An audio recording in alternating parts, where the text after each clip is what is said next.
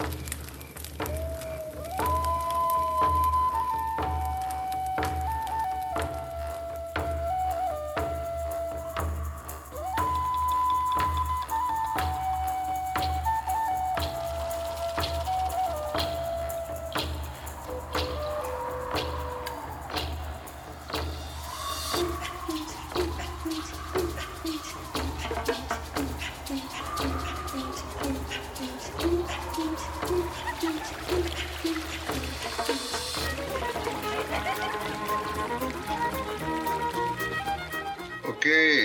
welcome to another podcast of Indigenous Roots and Hoots, brought to you by the Legacy of Hope Foundation.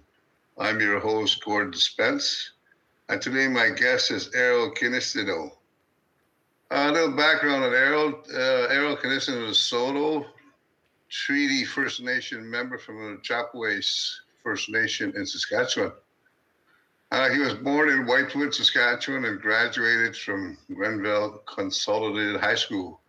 In 1989, Erroll was the original was in the original production of Tomson Highway's award-winning play Dry Lips Oughta Move to Kapuskasing.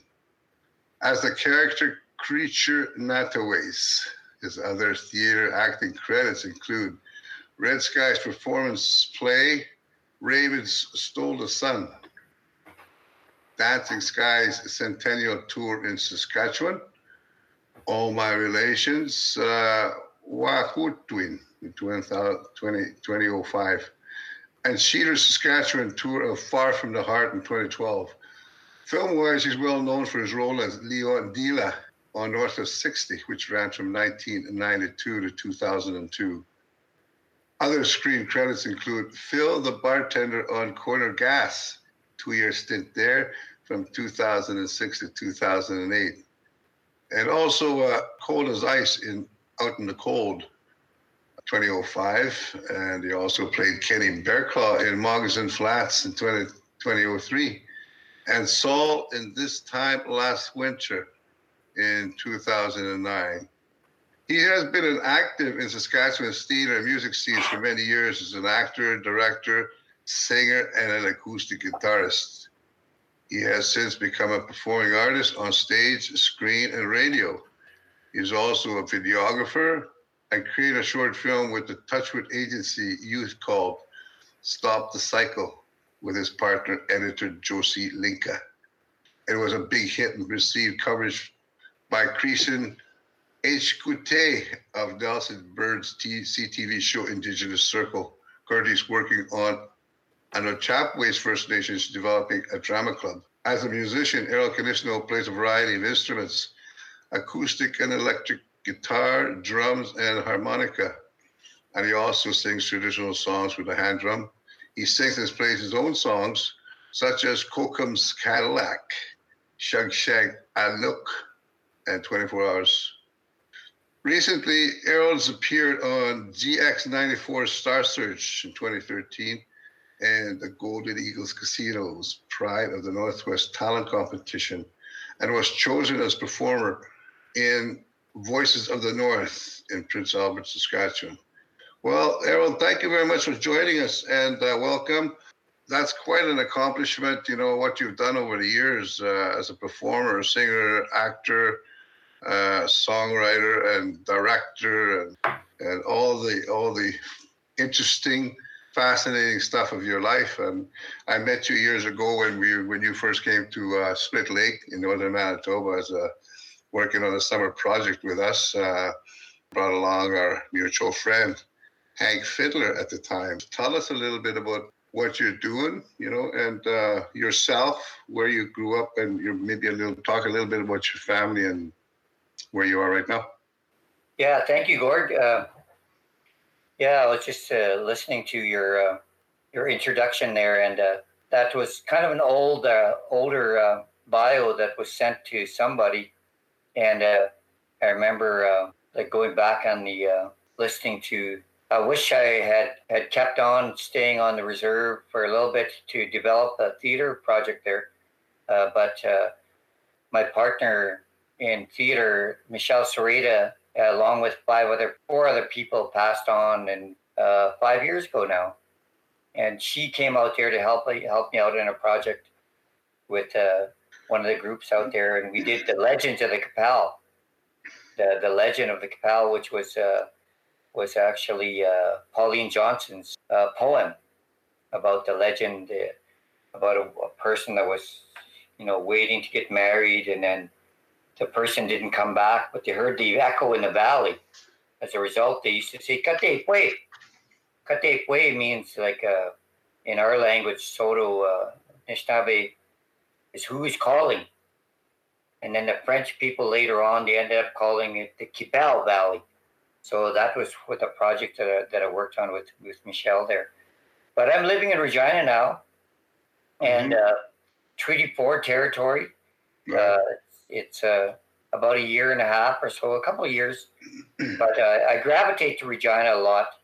Come here, and uh, uh, my my ancestors have been coming here for since uh, probably time immemorial, like 1874 around there. He used to go to the. Uh, he used to come to the Regina exhibition and have have uh, set up an Indian village there and powwows over the years. One of my grandmothers had actually had a, she had a few homes here in the city where she would rent her rooms out to boarders that were working in the city in the probably in the 1930s and you know 1940s. And as a result, my uncle uh, Simeon Belange inherited some of the homes and turned them into a business. He he did an auto body business and and bought a auto body down in uh, Weyburn and then moved to Minneapolis. And he mm-hmm. he would come back to the powwow powwow every year on Ochapowace and. But uh, I come from a a, a reserve that's called Ochapowace, but initially it was named after his father or his great grandfather named Kagishuel. Yes. And Kagishuel is, is a Cree word that means loud voice. Right. Yes. And uh, indirectly, maybe maybe it came from uh, his being able to shout across the valley, "Hello, and all you hear echo, hello. And he'd yeah. say louder, hello. And they would answer back, hello. Who calls? Away name. Katepwe. Katepwe. It would echo back. And that's yeah. indirect, indirectly how the, uh, the the valley got its name as, uh, you know, like Qu'Appelle. The French people changed it to who's calling. Yeah. But it came, but it came from that legend that uh, that uh, Pauline Johnson wrote about way back in the 1800s. Was that uh, was it common back then to uh, to communicate that way in the in the valley, like uh, sending messages? Uh, I don't really know because you know I haven't really listened to a lot of stories. But if you're in the valley, you can actually shout, and if you shout loud enough, you'll eventually hear your echo. Yeah. And that's that's why uh, the valley got it got a. There's four four uh, lakes. Uh, one's called Echo Lake, Pasqua Lake, Katep Katepwe, which means Katepwe means who's calling Katepwa. They call it now. Yeah. And uh, and uh, another another lake down there. There's four lakes down there in the valley near Port Qu'Appelle area. Yeah, yeah. But uh, but I I actually came from uh, a, a, group of people that were uh, set, settled in the valley uh, in the 1800s, 1700s. Uh, it wasn't a place that our people really wanted to live because, as you know, our people on the prairies were uh, very quite nomadic, and, and our homeland existed of. Uh, we would travel all the way down to near Medicine Hat, mm-hmm. Calgary area, like the Bow River, yeah. where it meets the Saskatchewan, and we'd winter there for the for the winter, because that's mm-hmm. where the buffalo were, and then the buffalo would move a little bit this way in the in the as it warmed up, because the buffalo would move this way. So we followed the buffalo. We weren't really stagnant people that lived on the reserves. Yeah. And uh, what did you travel with? Like, uh, what was your mode of transportation? Uh, a lot of the people would walk, and a lot of people would uh, travel in horses because right. it's about maybe two, three hundred miles from, from here to Medicine Hat. Yeah, it that's took you-. Took you a bit of time to get down that way, and it, you'd travel, you'd hunt the uh, buffalo, and and then you'd settle in for the winter around maybe Nekaneet area, where there's First Nations that are out that way, Yeah. and then and just south of there, there's Wood Mountain.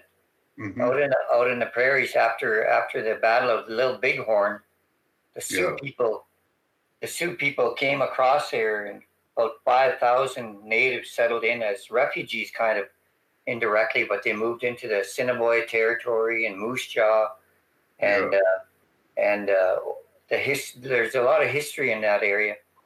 Like. Saskatchewan, like southern Saskatchewan, you're talking about, or Yeah, that's Treaty Yeah. Four territory. Treaty Four Right. territory. so there are uh, so there's uh, Sioux that live in that area. Is that what you're saying? Yeah, yeah. They they settled into the Wood Mountain area. There's Yeah. the La- LeCaine family, and there's a few other names that are that are quite you know uh, uh, renowned today. That are they intermarried. A lot of the ranchers that were there, but the grandmothers, quite a few of them stayed because when Sitting Bull actually went back to the states, a lot of his people went back with him Right. and uh, you know, a few, a lot of them decided they were going to stay in Yeah. Canada. So indirectly, the uh, the government uh, set up uh, a, a reserve where they negotiated a homeland, a home. It was called Wood Mountain, and that's the, the only Lakota reserve in Saskatchewan. There's there's five tribal people that live in Saskatchewan. There's Crees, there's the the, the Lakotas, the Dakotas, there's Saulteaux, like I am, Anishinaabe, or Ojibwe. They're Prairie Indians, and uh, there's Northern Cree, there's Bush Cree, Swampy Cree, and then way in the north there's the Dene. So Yes. within the within the province, but and there's Yeah. three territories here that are uh, actually four. There's the Treaty Two territory, that's the White White Bear area where my partner Josie's actually from, registered there. And then you move north, there's Treaty Four where, where I live in, and it's 175 square miles. It goes from Dauphin, Manitoba, Well, all, all the way down to Medicine Hat, and all along the border, the 49th parallel. So there's quite a bit of land in that territory. When I say I'm from the Treaty Four territory, it means I'm a, uh, I'm from a very vast territory because just north of there is also Treaty Six, Yeah. and then Treaty Eight in the north. Yeah. Yeah. So uh, I always Yeah. thought you were Cree. yeah, a lot of people think I'm Cree because I live in Cree country. Yeah. Are there a lot of uh, very many? Are there very many uh, uh, Sotos that uh, live in Saskatchewan? Or Yes, there is quite a few. Uh, there's a Cote First Nation where my grandfather, grandmother grandmother's from, and, uh, and her name was uh, Charlotte Fable. And the next reserve over is Keys, where my great grandmother was from, and uh, and then uh, there's Little Bone, which is Sakimay, which is another Saulteaux reserve, Pasqua, Muscowpetung. They're they're kind of all First Nations there, and Oh, Kitiku's in there. There's quite a few. yeah, yeah. That's very interesting. I always thought Saskatchewan was mostly uh, mostly Cree. Or Cree. yeah, Cree. there's a there is a lot of Cree people. We've become cousins with the Cree. yeah, Our, la- yeah. our lang- language is quite similar, and uh, right. the way when we have our powwows and uh, and there's there's a mixture of marriages between uh, between uh, the the people. Like for example, all my sisters uh, uh, took up and married a lot of the Cree people that live on Ochapowace, like the George family, who are Okay. descended descendants of the uh, of the Yeah. Kakishwe people, loud, loud voices people. Yeah. Yeah, And Loud, Loud Voice, he's original signer on Treaty Four, and uh, but uh, later on, uh, his his uh, his son Ochapowace took over the reserve, and then later on he said, "Well, why don't you just call the reserve Ochapowace after me?" And so the government liked that idea, but then they amalgamated two reserves there yeah, they put Chacachas and Kakishio together. So we've been living uh, uh, as two two members of bands in there. So recently, there's a court case where uh, we possibly might split into two bands or even three. Ochapowace, Kakishio, and Chacachas. So we have an interesting history, and yeah, absolutely. And, uh, yeah, yeah. I'm right snap dab in the middle of all that stuff now. So we have to make make some decisions, and uh, yeah, it, it, causes a bit of chaos, but yet it's very interesting. And uh, yeah, finally, finally, it's getting it's getting uh, to be brought out into the open and recognized. The government did admit, okay, we did we did uh, reluctantly amalgamate you guys together, put you guys together. Now you have a bigger land space to consider, and and now you have to make up your idea which band do you want to live on, Chacachas, Kakishui, or Chapois. So. So they're gonna kind of. Uh, how do people feel about this? Like being uh, being separated into three three separate bands now.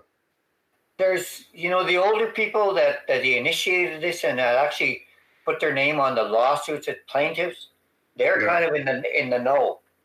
They kind of know what's been going on, and even uh, they're they're they're aware of this uh, for the last 50 years you know whatever yeah. but there's a n- next generation of people that don't know so our job in a sense as communicators storytellers as artists is to create venues where they can understand and go oh really i didn't know that yeah. you know yeah. for example when my family came to Ochapowace, my father was from Littlebone, which is Yorkton Mm-hmm. And he he married my mom so she could transfer to Littlebone or Osakame up near Yorkton.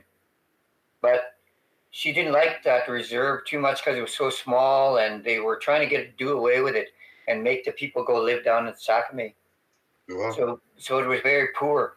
So my, my grandfather, Alex Belangi, who was a headman back then, said, Why don't you transfer to Ochapowace. And that's yeah. what my father did. He, he, he transferred to Ochap, but one of the elders spoke up for him. His name was uh, uh, George, but he was related to the descendants of the of the uh, people. Yeah. But, and because my my dad was married uh, to his sister, I was his first cousin. Her name was Eleanor. Eleanor Punikapo, who was from Sakimay. Yeah. That he said this this man Lawrence Kinison was already indirectly a, this, uh, a family member because I married his sister, his cousin. So mm-hmm. I'm speaking up for him, and and then the elders and the other people that had a say, yeah, they just agreed. They they put their check mark, and my dad transferred onto the Chapois Reserve. So yeah. our, our descendants, he came from from that that uh, in 1949 or 50 when my dad signed, signed on to a Chapois. Now my sisters, there's nine of us, seven sisters and two brothers, all were uh, our Chapois band members. But we know our little history from there, and then we can choose to either be Kakishueo people or we could go with my my mother's uh, my mother's uh, descendancy, who's the Belanje family. Yeah. She was a descendant of of uh, the Chacachas and or or, or people. So nowadays it's up to us uh, to to educate our people to say, okay, you have a choice. You can either go to if they're going to rename Ochapowace and Kakishueo or Ochapowace and and Chacachas, there's a way that you can you have a right to descendancy by oral history, and then they can take that to the government, and the government can say, "Oh yeah, you were you were a Chacachas member way back in the you know 1860s or whatever." And then uh, 1874, rather after a treaty, and then you became a Kakishueo member or Chapois member, and whatever you know, they'll sort all that stuff out. Wow, that's so incredible! It, it causes a lot, a lot of uh, really makes us look at our ourselves as people under a microscope. Oh wow, I didn't know that. Yeah. I didn't know I could belong here or here. Yeah. So would that mean uh, would that mean that you'd have to move uh, if you, uh, you, you made a indirectly? Switch? I think a lot of our family are going to live on live on the Ochapowace Reserve. Just stay where you are. Yeah. They yeah they have descendancy there. But yeah. there's, a, there's a few of few of our family members that say, hey, I might consider moving to the new reserve, uh, Chacachas. And yeah and through our TLE, our Treaty Land Entitlement, we already bought land as a okay. First Nation. Yeah. At, that's included uh, inclusive to the Chickasaw descendancy or their population. It's, so where would this be like uh, in relation to like just Regina? Would it be close to Regina or uh, Yorkton it's, or? It's near White Whitewood, Saskatchewan, really. It's where the land is, yeah. Yeah, Chickasaw is just south north of uh, north of Whitewood, and it could have bordered the the Qu'Appelle Valley, and yeah. then the Chapways Reserve did border uh, the the Round Lake area, and then uh, and then there's about four or five other reserves there too, like Cowessess and Kak- yeah. Cowessess and Kahkewistahaw and Sakimay and. So it's new lands. You're talking about new lands and new reserve altogether? Not really, no. No. We've had we've had this land since 1874, when uh, the government kind of uh, put a, a, map out that this is this is this land's going to be for you. Now come back out of Nicanese where you're hunting buffalo and live on this reserve. And that's slowly, that's how the people came back this way. But uh, that was interesting when you mentioned that. That was indirectly why I wanted to uh, create a theater group on, on a reserve so we could put some of this history together and uh, and put it on in a play format using actors like bring Kagisho together, bring uh, Chickasaw alive, bring the Treaty Commissioner Morris and all these people alive, the interpreter Charles Pratt, and uh, bring these characters alive and put yeah. them up on stage, and then you see them go, "Oh, what's yeah. is that? Is that you know?" And indirectly, I, in the back of my mind, I have uh, I still want to do that play because I've done I've done outlines of it at Treaty Four. Yeah. And then and then when my my friend Michelle Sereda was alive, we did. Uh, the beginning of the legend uh, legend of the Qu'Appelle, which it was around just before treaty time. That's how that valley got its name. Eh? So indirectly, the I've been doing a uh, research and sitting on a lot of little knowledge about how to. Uh, I haven't written any grants up available. I should write a grant, and uh, so it'd give me free time to just concentrate on on writing and developing a script uh, because I, I, sat in on the court hearings here in the city of Regina and also on the reserve, and uh, there were big, big court hearings that when when some of our people from uh, actually took uh, the government to task. You guys did wrong. You put us together, and we lived reluctantly together for over 150 years. Yeah. Now, now we want you to acknowledge that you did wrong. Yeah. And that's our first step, and they did. Now our decision is do we break into two or three names? Gagishi, Chacachas, or Chapways, or how are we going to do this? So now the people are thinking, and our elections are coming up uh, pretty soon this year. So the next generation of headmen and, and chiefs that are going to uh, consider all this information are going to have to uh, help the people, you know, yeah. inform them. And they have. They got a big court document about 500 pages long. You want to read this, you can read it. But it, some of these stuff is interesting in there, but it's more lawyer jargon and judge jargon. Eh? It's more up up to maybe me or or fellow artists or the headmen to just story tell with our families at the powwow or at a feast yeah. or at a gathering and you know like maybe you would if you ever went home and had a meeting with your family Yep. You know, with the Spences, you would just have that information of the Spences. This is what the Spences think. That's up to us now. This is what the Kinistinos think. This yeah. is what the Belangis think. Yeah. And this is what uh, the George family think. You know. And then we'll come to a bigger, as we go on down the road. I hope I live long enough to to uh, find out uh, where our people are going to settle, and they have a freedom to be able to go to any of those places, really. Yeah. Are they kind of connected, or are they? Uh, oh yeah, they're all connected. You know, blood wise. I mean, I mean, I mean, land wise. Is the land um, connected? No, they're close. Yeah. Because Ojapwe's treaty land entitlement, and, and I was on the band council back then. We agreed down at then to accept uh, money to create our treaty land entitlement, which we included Chickasaw and and and Chapways First Nations. Yeah. We to to buy land, to buy land that was owed us from the treaty time. They say we, you guys only had maybe 100 people on your band list. And we say, no, we had 200 people on the band. You owe us 200 more uh, per people, which includes uh, how many acres per person. And then they agreed, didn't want to go to court. Okay, yes, we agreed. We we amalgamated you guys together and took your land away. Now we're going to give you land back to buy. So all our land that we bought was all under a Chapway's treaty land entitlement, but the members that were there were, were descendants of the Chacachas people and Kakishwe people and Ochap people.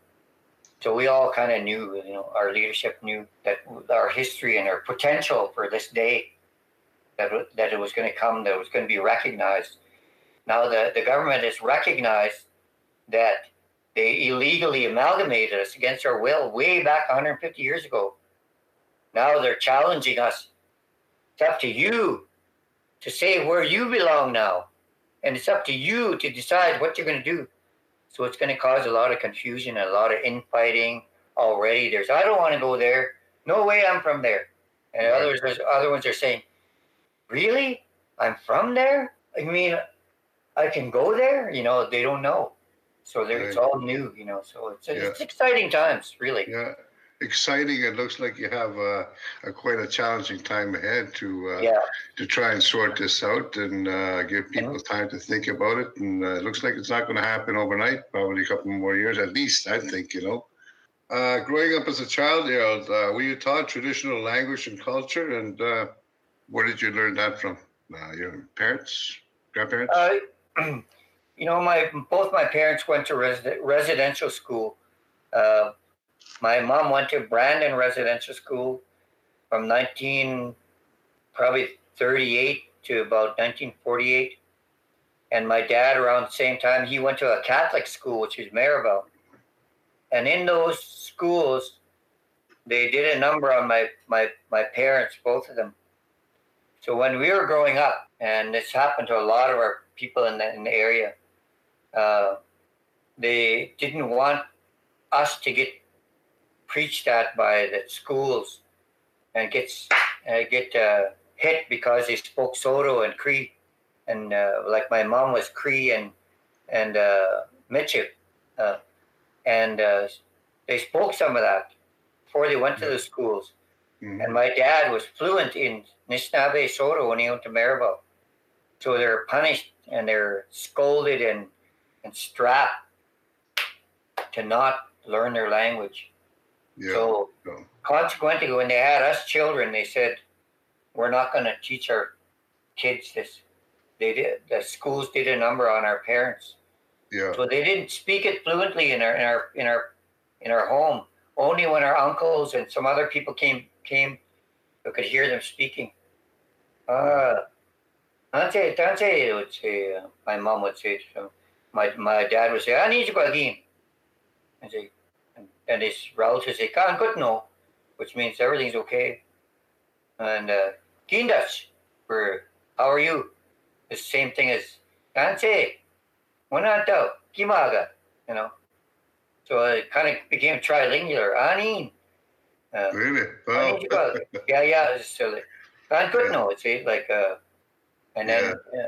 So indirectly, my, my grandfather would speak would speak Saulteaux when he'd come to visit us, and my grandmother when he'd go yeah. visit them.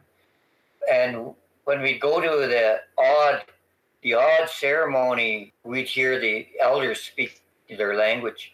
Yeah. I went to a, I went to a rain dance with my grandfather when I was about maybe four years old or three years old, and they still had horses then. They still had. Uh, uh, wagons. Some had jalopy cars, you know, but they went to the back of the back of way out in the fields, back in the Lonesome Prairie, and they had a rain dance here. The last one on our reserve, which was 1958, and I was a child when I went there. And my kokum, who was uh, at the time, my her name was Eliza Elizabeth. We called her Eliza Belangi. She was a Lewison from originally from Kakustau and I was all excited. The feast was there, and there was food, there was soup, there was sandwiches, and there was cake and candies, And I, as a kid, I wanted to have the cake and candies. and my, and my kokum, she hit my hand like that. No, I was Pauline. but I had to sit down. Yeah. And then she gave me a little bit of bannock, a little bit of rabbit, a little bit of deer meat, a little bit of a rice pudding with raisins in it. Yeah. And and I was reluctantly eating these. And then she said, "Now you can have the cake and the and the candies from the feast." And Yeah. so that was Yeah. beautiful. And, and Wow. they were all they were all speaking their own language. And Yeah. and then I heard these kokum crying, and they were wonder why who's hurting my kokums. I thought, and I went to the lodge, and that lodge was like, like this. It was lodge like this, and up, and the nest was up there. It was called a Thunderbird nest. They were praying to the Thunderbirds for the rain, Yeah. and they're whistling with their eagle whistles. And I looked, oh, nobody's making my kokums cry. And I said, oh, they're they're praying. They're praying for my my nieces and nephews today that are born, the un, the unborn generations, and they're having a a ceremony was basically what they were having, and it was really special to me because I was three years old and my mind was just clear. Right. And uh, one of our people are called Wetchiston. They're Cree people on the reserve. But that's what that means, that nest up in there. That's where the eagle's thunderbird nest Yeah. at the lodge when it's beginning like this is. So I did learn bits and pieces. I didn't I'm not fluent in my language. I uh, because my parents didn't uh, they didn't want us to go through what they went through in residential school. They wanted us to have an easier time when we left the reserve to go get jobs. So we'd speak English fluently and you know and that and they reluctantly kind of made a mistake. But I I blame that on the government for uh, stealing our language, stealing our stories, stealing, stealing our culture. Now uh, I can't speak to my uh, grandchildren very well in, in our language. My father, bless his heart, he passed on a couple, couple of years ago. Uh, he sat us down at the table to eat, and he says, he said, I'm going to teach you a prayer. He says, you say after me, Miglich, Giche Manito, Pakinagego, Unisising, Amigo Yin. Hi, hi. And that's the prayer I carry, but it's the only bit of language she taught me. And Yeah. that basically means, Miigwech, thank you. Mantu, the Great Spirit. Uh, thank you, Great Spirit. For all our being, you know, in this world, in this universe where we live. Kakinage ko unisising for the food we eat. For the stuff we drink, for the water we bathe in, for the rivers, for the lakes, for the rain. Hi, hi. I didn't know that was going to be uh, a special. That's the only thing he really taught me, other than when I'd ask him. I'd ask him questions. Well, how do you say good day, Dad? How do you say have a nice day? And says, uh, well, the Cree say kizate, nice and hot. Nagisigan, which means like it's in Saulteaux or his Nishnaway, it's, it's a it's a good day. It's a nice day. Yeah. And then my mom would teach us Michif and Michif and Vera Cree. She'd say, uh, Kipaha la bush. Kipaha. You know that word. Close the door. Shut your, yeah. Oh, close your mouth. Kipaha la bush. Yeah. Yeah. Or That's Kipaha like, uh, port. Kipaha yeah, la port. That's uh, kind of Cree and Michif uh, mixed Yeah. together, right? And Uh, they say Michif. window. Window. Yeah. Kipaha la, kipaha Renette. Renette. Yeah. Yeah, Yeah. she, she kind of spoke that way. She Yeah. said, "Mat- mate lavet. Yeah. Mate lavet, which bring bring a washcloth or whatever. Yeah. Or nata. Nata. Nata di loaf. Yeah. Nata, bring some water. so it was good. It's interesting, yeah, because uh, a couple of things there. Um, uh, that's uh, Michif is the Métis uh, Métis language. It's uh, Yeah. really connected to uh, Cree, I guess, Saulteaux. Cree, Saulteaux, Michif are all kind of uh, It's a big Uh, language out here on the prairies. Yeah. I Michif, because uh, Was that right? through the trading times of buffalo, the buffalo trading times, this is the this uh, around this territory was immense hunting of buffalo. Yeah. So they came across the midship, and the midship, uh, they spoke a little bit of uh, French, uh, English, and uh, Dakota, they, uh, Dakota, and they spoke a little bit of Cree, and then they spoke a little bit of uh, Scottish.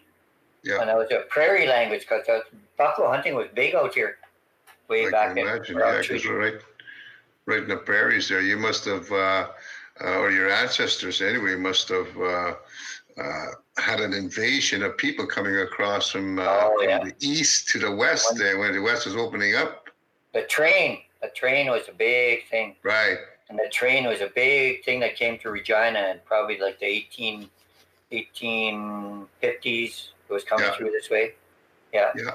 Yeah. Yeah. Talk. Uh, tell us a little bit about your uh, your your time as uh, as an actor. I guess uh, uh, one of the areas that I'm interested in talking to you about was your your stint and your time with North of 60 uh, with Tom Jackson, Tina Keeper, and uh, others on that show.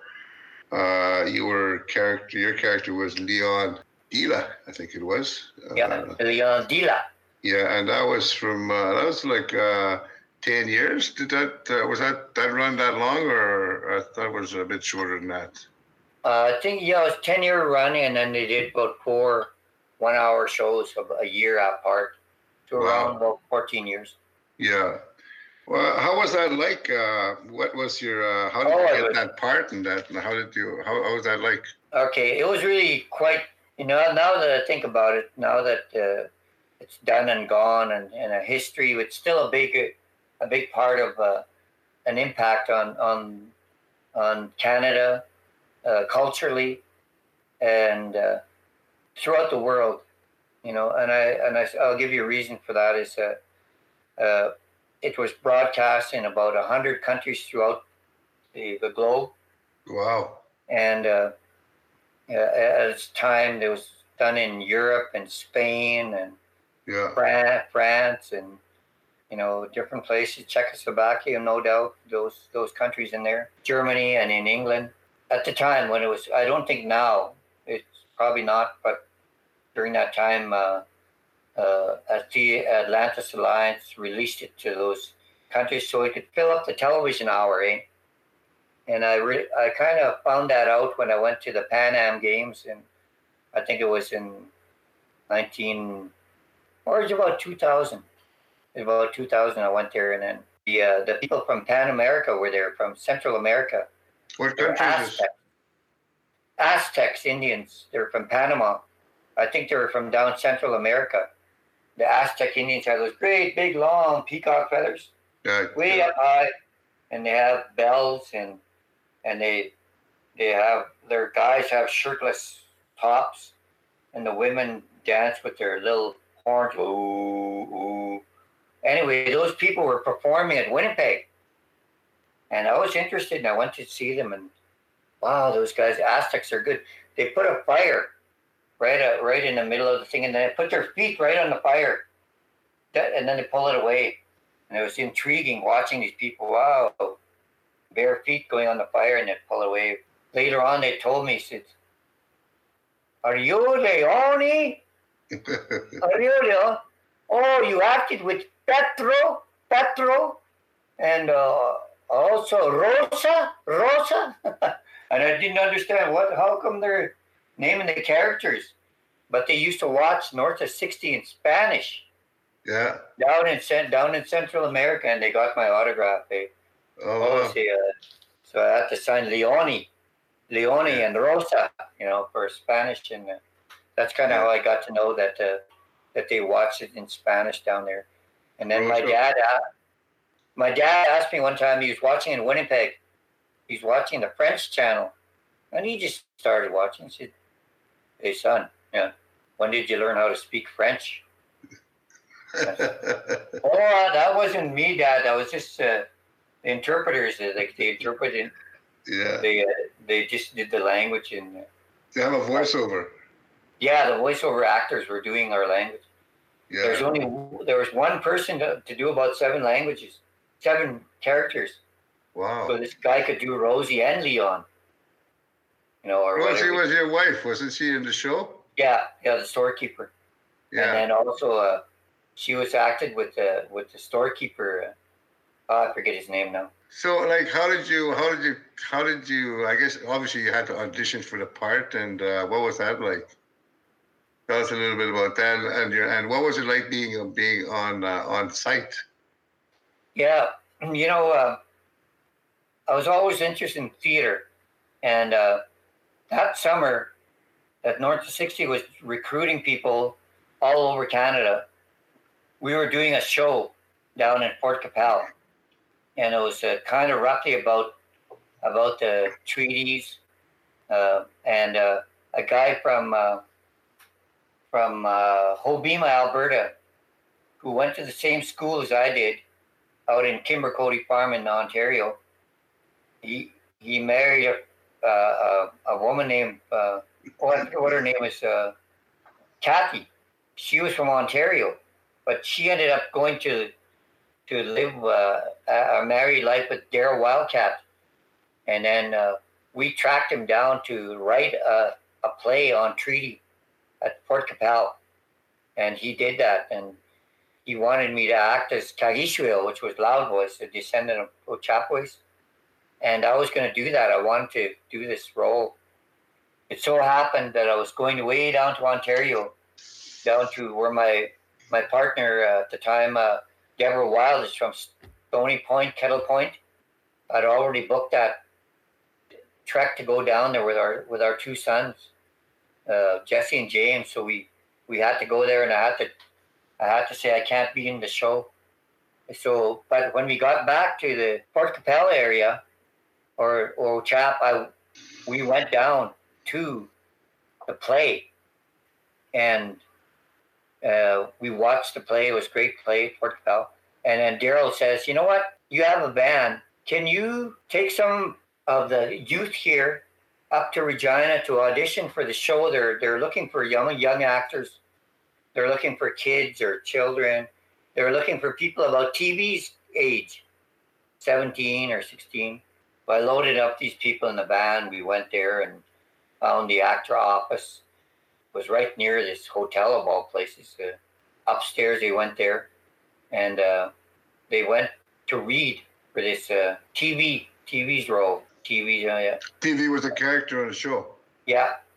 And then Laurie's role or whoever said, oh, yeah and said uh, that's what they they were good four or five back in those days. They put they took a picture of you on a Polaroid.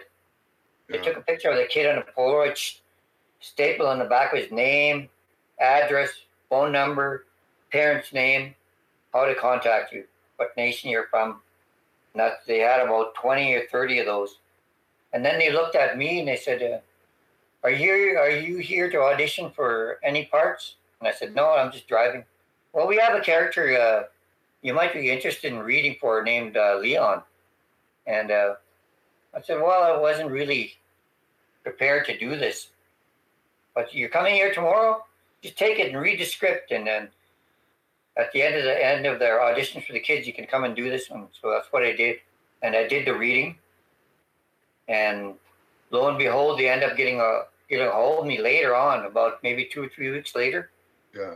I got this phone number, phone call from Calgary. They're sending us, yeah, we're we're interested in uh, where you are, and I was way down in. Uh, I went way down to Nevada with my mom on a, on an elders trip. We went down there to watch our ball players play ball.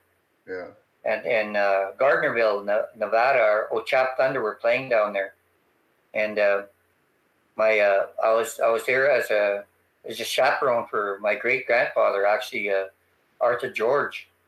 And uh, I would guide him to the ball diamond, make sure he ate and all that stuff. But somehow they had phoned a number, and I phoned this number. I phoned this uh, number back. Oh, really? Because uh, back in those days, I think it just came on answering service at home. Call this yeah. number, and I called that number. Hey, don't tell anybody right now, but uh, we're interested in bringing you in for an audition for uh, Leon's part, and then uh, we'll see how it goes. But you have to come to Calgary. So all the way back from Gardnerville, which is a kind of a special place. is was a place they did Bonanza. Remember a long time ago, Ed Sullivan? Yeah. Bonanza. They did the Ponderosa. Yeah. That was kind of where they were doing the doing the uh, doing the the ball tournament. So Yeah. some of them went to that. They went to watch that. They went to the Ponderosa, and uh, I was all excited. I was traveling through Yellowstone National Park when I when I learned about this phoning them. Uh, that National Yellowstone National Park is where the the old uh, the the geyser geyser the Yeah. geyser goes up. Geyser, We all call him the old geyser geyser. And and anyway, I was just mom. These people are calling me to Calgary to go uh, to go for this audition. You know, because she knows I'm an artist. You know, yeah. so I was just oh, I was just excited, kind of. But you know, I couldn't tell anybody on the bus, that, or they didn't know anything about this anyway. So when I did get home, I didn't have very much money. I I had, I had a vehicle, but said I need some money to go to a go to Calgary, and I went to my chief, Denton George, and he gave me a couple hundred bucks. Here, go and uh, audition. So I got my sister Joyce came with me. We drove all the way down to uh, to Calgary. We Yeah. stayed at stayed at Robin Melting Tallow's place. Who's Robin Melting Tallow was the person that did the casting for the extras and all that. And then next day, I went down to the to the office of uh, the casting office where they had a, a camera set up. And then I was auditioning for Leon's part. Yeah. You know who else is auditioning Uh, for Leon's part? who else? Gordon Tootoosis Wow. and Jimmy Herman, two big name actors, and a bunch, bunch of other people. Yeah. the young people, you know, and then we were all waiting, beating our parts for Leon and all that stuff. And said, I'm not going to get this part. If, if Gordon's here, he's probably going to end this part. Or, or uh, Jimmy Herman, act a big name actor from Dances with Wolves. Yeah. He acted with uh, uh, as a Paiute Indian on there. He had, he had, he acted. He actually ended up with those braids on on North of Sixty with those red braids. That's old Yeah. Joe. He Right. got the part as old Joe. Oh yeah, I remember that guy. Yeah. So Jimmy Herman told me, he says, "You just just do the best you can. You never know what these white people want are doing." Eh? He says, Yeah. I said, "Okay, all right." So I went Yeah. back, read my lines. I went in there, and about a week later, they ended up calling me on the reserve, my little house on the reserve. Said, "Yeah, uh, yes, there. Oh, we have a, a good proposition for you. We want you to come in for four shows, and then we'll see how it goes from there. We have four shows written that has Leon's character, and uh, we'll just see how it goes from there. We we we will offer you, we'll guarantee you four shows, and that's it. So I was all excited. Hey, I'm gonna go. I end up. Uh, I think I I flew down there, and I had to do these four shows. The first show was directed by Stuart Margolin. Stuart Margolin calls me at the at the hotel, and I recognize him from uh, a television show uh, that I'd watched for years. Holy man, this is a big name guy, Stuart Margolin. I forget what the name of that show was, but anyway, he, he told me he says, uh, "You're going to play an alcoholic character on this show." And as a young actor, performer, I was only 39 at the time Yeah. he says a lot of people make a mistake and they if you're going to act like an alcoholic you're going around like acting real drunk all the time and it's you, know, Yeah. You look at some real alcoholics and watch them and how they pretend to be sober and they're actually really looped Yeah. that's how i'd like you to kind of consider your consider your character and so that's all i took from him eh? Yeah. And yeah. and uh, the show that i was talking about there's the rockford files Okay. the Rockford Files way back. That's Yeah. Margolin acted on that show, and his name Okay. was I recognized his name right away. Yeah. I remember that, but Gordon Tootoosis did play a part in that, didn't did he got on uh he got on the show later on, didn't he? Yeah, yeah. I'll finish my story, Yeah. and and then after we left that audition, uh, later on they told me as the years went on, said, you know what, when we didn't have our parts written for Gordon, or we didn't have parts written for Joel, We had parts written for Leon and Rosie. But when Gordon came in there, he was taller and stronger than Rosie. And no, that's not the character. She couldn't boss him around. Yeah, okay. When they put Joe in there, it's go, no, he looks, he's just good height for him, but he looks a little too old. That's more like her father. Yeah. So when Leon came in, he was shorter than Rosie. And said, yeah, there's the guy we're interested in. That was you. Somebody she can boss around and take no shit from. that's how kind of how I got the part. Well, that's And, uh, exactly how I remember seeing you on that show. You know, yeah, yeah, Rosie would boss you around, tell you what to do, and you'd just shuffle off. And, yeah. yeah, okay. But yeah, indirectly, that's how Rosie's character come from her tribal self. She's from a tribe called the Six Nations, Mohawk, Iroquois Confederacy. Right. Down in those, the Iroquois Confederacy and the Six Nations, the women are the bosses. They right. are they're the matrilinear bosses, and they're used to telling the men what to do and how to, you know. You saw it. You saw it uh, on the Kanesatake at the Mhm. end uh, on when when uh, when uh, Obomsawin was doing her film. They the, the warriors probably would have started shooting back at the uh, Surete, yeah, but the women stepped up front and said, "You guys sit down. yeah. Boom, listen to us." Those guys wanted to shoot back, Right. and they, the clan mother stood up and they stopped that that bloodbath, and they stopped lasagna and whoever those guys were, because those guys wanted to let's be a Yeah. man. Come on, Surete, shoot me, and I'll shoot you right back. The women stood in there and just stopped them. And Rosie was from those. Rosie was from those, so her character carried over Yeah. onto yeah. the show.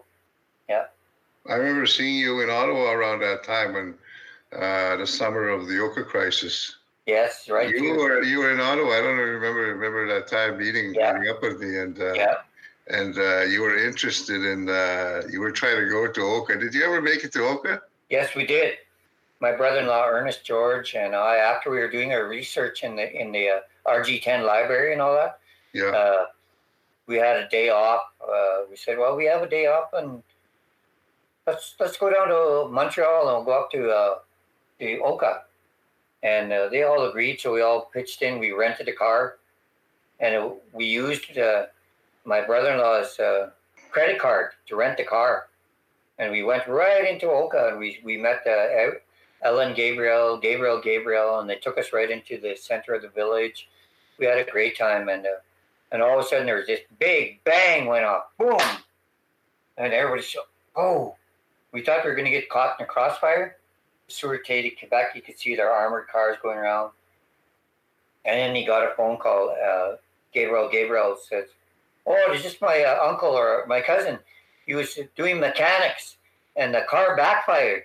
to the muffler, and uh, everybody went back to normal again. Oh, Yeah. and we, we went down to the to the monastery. We met uh, Alanis Obomsawin, who was doing a documentary, and then she warned us, you know, you guys, uh, you better be careful around here.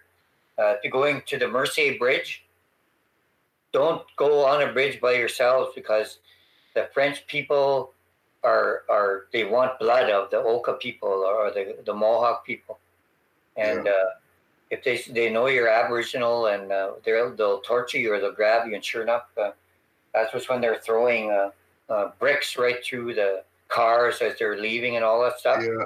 Yeah. I And remember seeing that. Yeah. "Les Chavaz, Les Chavaz," you know, they're all going crazy because they wanted to bridge traffic to open up and all that stuff. So I did, I did get down there, and when we did walk around the city of Montreal, you could you could feel the tension and the hatred towards you as Aboriginal people who had long hair back then, and, Wow. and uh, Yeah. so we didn't have very safe. We were we were safe, but but when you're going across the Mercier Bridge, or going to set a sign said the Mercier Bridge, I was driving and I was going to turn there, and my brother-in-law just looks at me and says, "Are you going to go to the Mercier Bridge?" Remember, Alanis Obomsawin said, "Don't go," and I just I just kept on going. But the look in his eye, it's just like, yeah. yeah, that was incredible time. But but uh, Rosie's character did did uh, she was part of the Mohawk uh, Nation. Yeah. Ir- Iroquois, And when she passed on a couple of years ago, I was going to go down to uh, to her funeral at the Longhouse, and her sisters called called me. I was in, I made myself from Ochap to Winnipeg.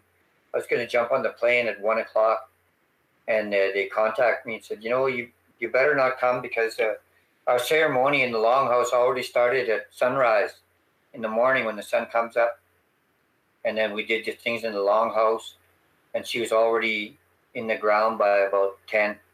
Oh, So, uh, okay. but your name was mentioned here. They said in the Longhouse. yeah. Oh, they said in our in our life. They said Rosie was not married. She did not get married in real life, but on television, on North of sixty, she did marry Leon. Erroll Kinistino was going to come today, and everybody just laughed and they applauded. he was going to come, but we told him we better not come because the ceremony is going to be done by the time you get here. yeah. So the family uh, was honored that I was going to come, and one of these days I'm going to uh, stop out in Six Nations and I'll uh, put some tobacco and say sing a song, and because she was a very important part of my uh, life, my artistic life, and uh, and and we made an impact on people throughout the world. Yeah, you did absolutely. That show was tremendous. It went on for a long time, and I always enjoyed watching it. And uh, it was kind of a weekly, weekly thing for me. And I was always say, "Hey, man, that's my buddy there, Erroll Kinistino playing Leon." I'll tell you one more story of but when we were doing the the uh, the show North of sixty, Yeah, I'm I'm a ball fan, you know, ball, and it, yeah, and it's happened to be baseball. It's, the Toronto Blue Jays were playing against the uh, against the Atlanta Braves, and the Atlanta Braves were fans are always go with their big tomahawks, right. and it, and I was I was into watching the watching the the series, the World Series, Yeah, and North of sixty was on that time, and I was kimochi watching, uh, listening on the radio, and uh, what's the score? What's the score? Oh, the Blue Jays. Oh, darn, they're gonna, they're they're gonna lose. And then sure enough, they lost and they tied it up. And the World Series was on, and then, and then the final games, they came out with the stats.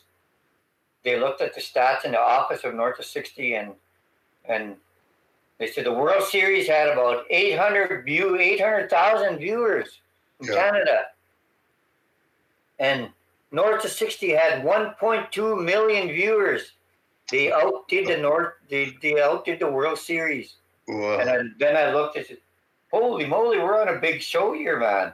yeah. I didn't realize that. I said, "I like I like the World Series, but I better start liking North of 60 as well." Eh?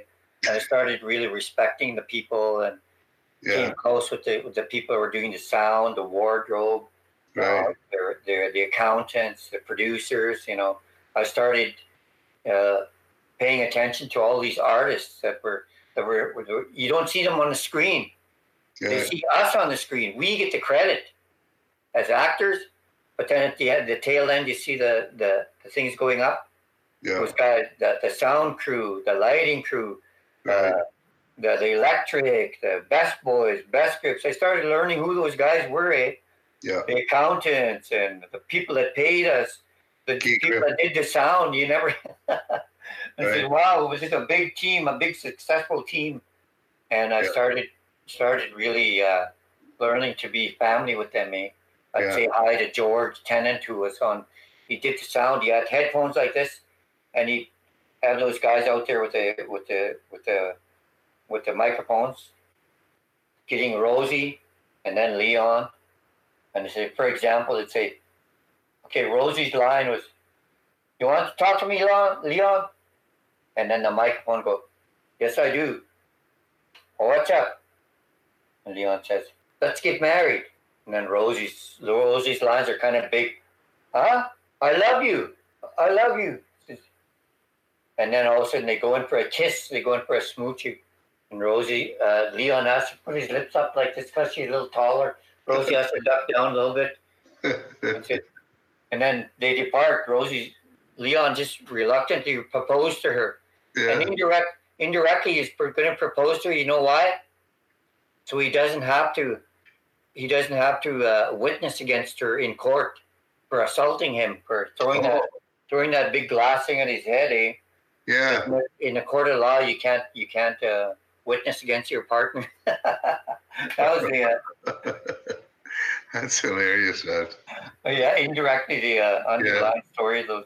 So I realized I was, I was in a big show and I started when I was at home. I would, I would go to these gatherings, the uh, the First Nations gatherings, and uh, when I'd get out of the vehicle going to watch my sons play ball, and they say, "Hey, there's that guy on North 60." That was what I was called. As that guy on North 60. He's that guy on North 60. eventually, they'd come to. Uh, they knew I wasn't Leon. I wasn't uh, TV or any of those characters, Sam or anything like that. I just started autographing Leon to Leon. Thanks for being a fan, North 60 or whatever. Yeah, yeah. But I was, well, I'd hear that always at a ball tournament or whatever, a hockey tournament. There's a guy yeah. from North 60, you know. And I learned to hear. Uh, sometimes I was, I would just say, I would just acknowledge him. I was always really glad to be on that show. I was always really, really. Uh, it was one of the biggest things in my career, in a sense. It gave me a profile. Uh, it gave me ability to go do something else. Like today, I do music or, yeah. or story storytelling or play reading or or you know uh, yeah just to be uh, Erroll, you know, yeah. but also I, but also Leon, you know. Yeah, I see you once in a while. Uh, yes, Gord, I'm glad we made friends. Yeah, you're uh, you're singing. Uh, you're singing these days, and I, I see you on Facebook and uh, doing these performances and uh, looks like you're still doing well. You're looking good, my friend. Oh, thank you. Uh, the uh, this podcast is is about Aboriginal culture and sharing your knowledge and humor, and you do always do a good job of that. But uh, as Indigenous people, we have many stories that have been passed down to us, and uh, but we also uh, part of our work here at the Legacy Hope Foundation surrounds education, and we're trying to promote a greater understanding about Aboriginal culture and reconciliation. Um, is there a, is there a, do you feel a need or do you have some kind of a message uh, about reconciliation and how we can uh, kind, of, make this country a better place for everyone to live? Yes, I do. Uh, you know, I think our reconciliation, in a sense, through the generations, has changed over time since 1492. When I study history our our people were were pretty. It seemed like we in the prairies we like to be the buffalo hunters, but you know, uh, originally our descendants, the Anishinaabe people, came from around Thunder Bay. We came from the land of the giants, the the big Sabe, the sleeping giant, and we emigrated kind of in the wake of the woods area through Kenora and ended up on the prairies. And now, because we heard of these things called the Pasqua Mustus, uh, they say the prairie cows, the buffalo, and that we could live free. So there was a time when the buffalo provided a good existence here for the people. And, uh, you, know, you know, like uh, I think when I looked at Daschuk's book, when the civilization arrived here, John A. Macdonald and uh. We have these really English, English high powered people that made decisions for their people, their, uh, their English descendancy. Dewdney was not a really great man. He started the residential schools. He, uh, he wanted to delete the language and culture from the people, the Aboriginal people.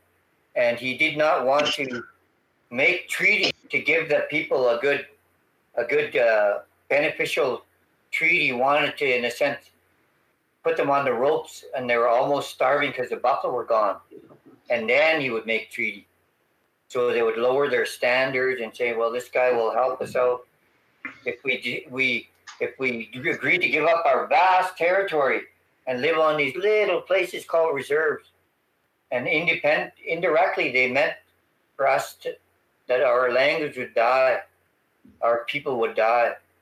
We'd get smallpox or diphtheria or measles, and we would die from these uh, these uh, pandemics and or starvation, and consequently, lots of us did. So, uh, I, I think nowadays it's not just the, the Indian people that are learning that history. It's the other people that come to the First Nation University of Canada, that's just down the road here, and learn what they did to in lieu of civilization, in lieu of, of making this British North America uh, colony they call Canada into a country that would that would uh, take advantage of the Indians, take away their land, and put them on little reserves and watch them disintegrate. And today it kind of backfired. Our reserves are kind of the last places where we, we think this is our homeland, this is our nationhood, this is our sovereignty. And then it's turning around where we're mushrooms to the next generation of people. So that's where we got to reconcile. We have to learn the history and we have to educate our not just ourselves but the people on the uh, outside of our communities to, to gain their their support uh, because they are in power they're they're sometimes in, in they're in the law that makes uh, the government of Canada uh, they're in they're in they work for Indian Affairs or they work for medical services or they work in these things that could change their attitudes towards Indians and and uh, maybe one day grant the people, uh, you know, like true independence, sovereignty, self self government. That's what we've, we've been working for in the last while, and that's it's a, it's a step to if that's part of reconciliation. Then I think it's really important that we do the groundwork, the basis of that. When we see people that, that don't understand us, take it with a grain of salt. You know, don't just pick up the rifle and want to shoot right away think, put on your thinking cap, do your writing with your with your pen and your art and your poetry and your and your maybe an essay or do learning on, on Aboriginal studies or history or you know or mm-hmm. become a become a mathematician and discover some new things in math. You know, our people are branching out now. There's people are in, into uh, astronomy. Uh, you know, they're studying space and and being engineers, you know, like we can't say that our people are just uh, lawyers, teachers, and nurses now. We've be, we've gone beyond that. There's teachers, nurses, or, or ministers. We're, we're, we're, we're actually becoming principals of the schools, and mm-hmm. we're becoming, you know, people that are in in in uh, decision making places, and that's where we got to go with this reconciliation, so that there's a hope of you know a legacy of hope for our future. And uh, as artists, we have that challenge as well, eh? to be happy and say, don't let all the stuff get you down. Right. Go to a powwow, go to a festival, go to a, a writing school and write about this stuff, you know, and, and make it good, make it happen. Kasi miwasin, no, imastisawin, imatiyan. Thank you, sir. thank you, sir. ma. Erroll know you're a real inspiration, and uh, I've really enjoyed talking to you this afternoon. Uh, how, uh, before we close, uh, the other part of uh, Roots and Hoots is the Hoots part. Yeah. Hoots meaning something funny or a song. Uh,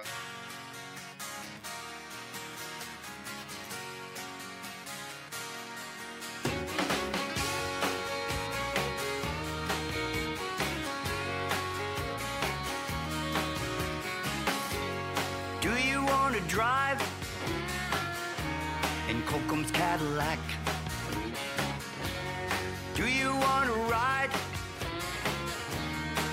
Kokum's Cadillac? She came a long way from the Red River cart. The horse and the buggy with their Indian heart. Kokum's Cadillac, hey, ah, hey, Kokum's Cadillac, hey, ah,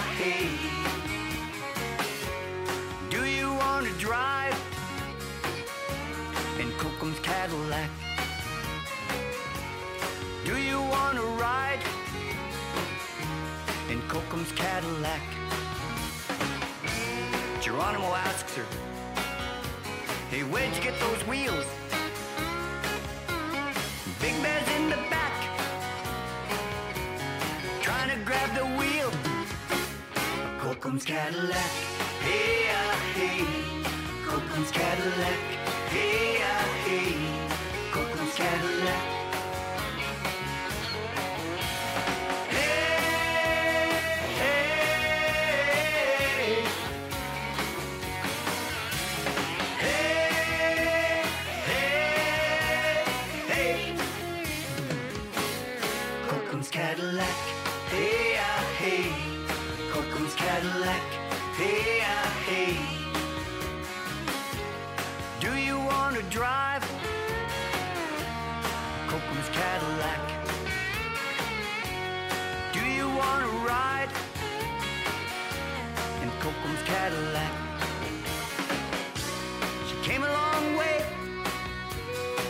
chap Lonesome Prairie. With mush on his oxen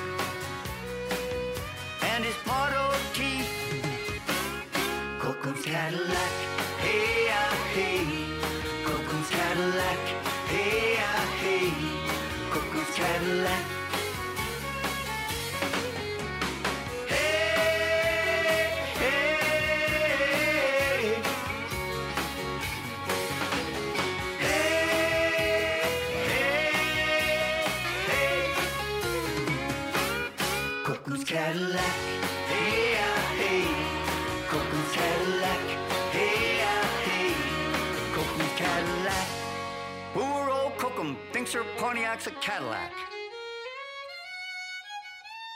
That song got in.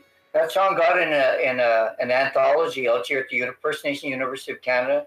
It's Yeah. ed, it's edited by Jesse, Doctor Jesse Archibald, Jesse Archibald, and he put together uh, just a lot of stories uh, called Kisiskâciwan, One on the prairies. Too. If you ever check it out, uh, it's you should add it to your library. You'll see my song got contributed in there as an art piece that, that I wrote, and that's one of the things I do. So thanks a lot, Gord. I guess we'll be signing off now.